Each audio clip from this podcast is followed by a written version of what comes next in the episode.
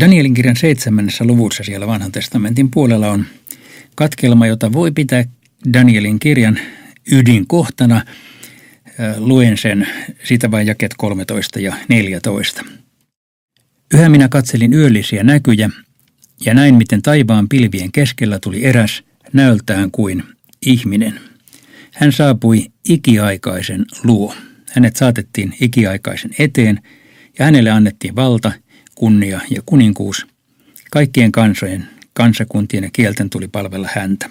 Hänen valtansa on ikuinen valta, joka ei katoa eikä hänen kuninkuutensa koskaan häviä. Tämän tekstin edellä on meille esitelty tämä ikiaikainen, joka toisessa raamatun käännöksessä on sanalla vanha ikäinen. Siinä tarkoitetaan Jumalaa, siinä on Jumala valtaistuimella aivan ilmeisesti.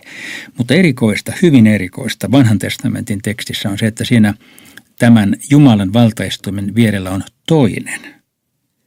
Ja se toinen on sellainen, jolle hänelle annettiin valta, kunnia ja kuninkuus. Ja kaikkien kansojen,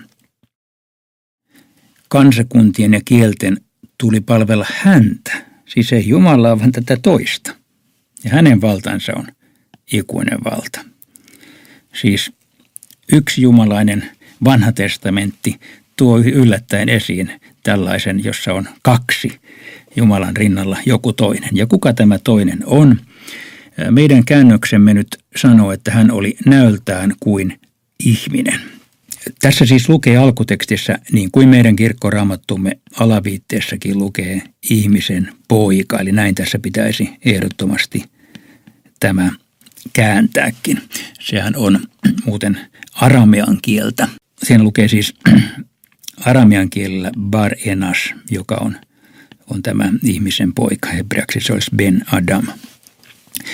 Ja kuka on ihmisen poika? Jokainen raamatun lukija tietää, että Uudessa testamentissa Jeesus kutsuu itseänsä ihmisen pojaksi. Uudessa testamentissa kukaan muu ei häntä kutsukaan tällä nimellä. Se on ainoastaan hänen itsensä käyttämä nimitys.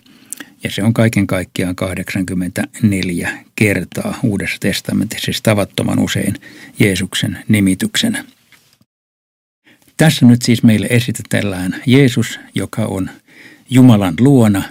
Tässä on vanhassa testamentissa huikea kuva Jeesuksesta. Hänellä on valta ja kuninkuus ja kunnia. Ja Uuden testamentin lopullahan meillä on Matteuksen evankeliumin lähetyskäsky Matteus 28, 18-20, jossa Jeesus sanoo, minulle on annettu kaikki valta taivaassa ja maan päällä.